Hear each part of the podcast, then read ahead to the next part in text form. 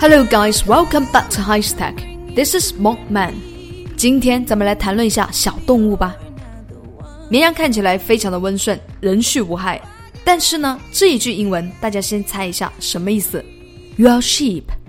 这一句话的意思是不是在表达你是小绵羊，非常的可爱呢？No。现在我们一起来学习一下关于 sheep 的一些地道表达吧。动物有不同的习性，人呢也有不同的性格。在英语里啊，咱们可以用动物去形容不同性格的人。比如 sheep，它的意思就不是绵羊这么简单，它也可以表示没有主见的人，或者是随波逐流者。绵羊不仅性情温顺，胆子也非常的小，所以呢，sheep 就可以指没有主见的人。同样的，山羊 goat 可以表示色狼或者是好色之徒，因为山羊的繁殖能力非常的强，所以呢，old goat 它的意思就是老色鬼，而并不是老山羊。下一个咱们经常见到的动物叫 monkey，大家都知道啊，猴子的生性非常的好动，所以有的时候咱们可能会看到一些新闻，说到的是景区的猴子也经常捉弄游客。monkey 这一个词也可以表示调皮鬼。例句：You're a sheep. I should have asked you. 你真的是没有主见，我就不应该问你。英语里面呢，如果要想表达一个人没有主见，除了表达 You are sheep，还可以怎么样去表达呢？首先，大家可以理解一下，说一个人没有主见，他的意思是不是说这一个人呢只会随声附和别人？Yes, yes, yes，他完全没有自己的想法。所以呢，咱们可以说成 He is a yes man。这里当中的 yes man 表面意思就是说 yes 的人，真正的意思是应声虫，因为 yes 表示肯定。动词短语 push over 是推倒的意思，但是呢，名词 push over 可以这么样去理解：如果一个人的观点非常的容易被别人推翻，那么这一个人的耳根子特别的软。这里有一个词叫 soft touch，soft touch 翻译为好说话的人。现在咱们来看到例句：He's only a yes man. We do not have to consult with him on this issue. He's only a yes man. We do not have to consult with him on this issue. 他呀，只是一个应声虫，这种问题咱们完全没有必要和他去商量。刚才咱们说到没有主见的英语表达，现在一起来看一下它的反义词有主见英语应该怎么样去说呢？这个词相信大家已经很熟悉了，叫 independent。independent 自主的或者是有主见的。independent 这一个词既是经济上的独立，也可以是形容思想上的独立。那么你想表达你是一个非常有主见的人，就可以表达为 You are very independent。另外，咱们可以用 know one's mind。比如说这一个句子，She knows her own mind。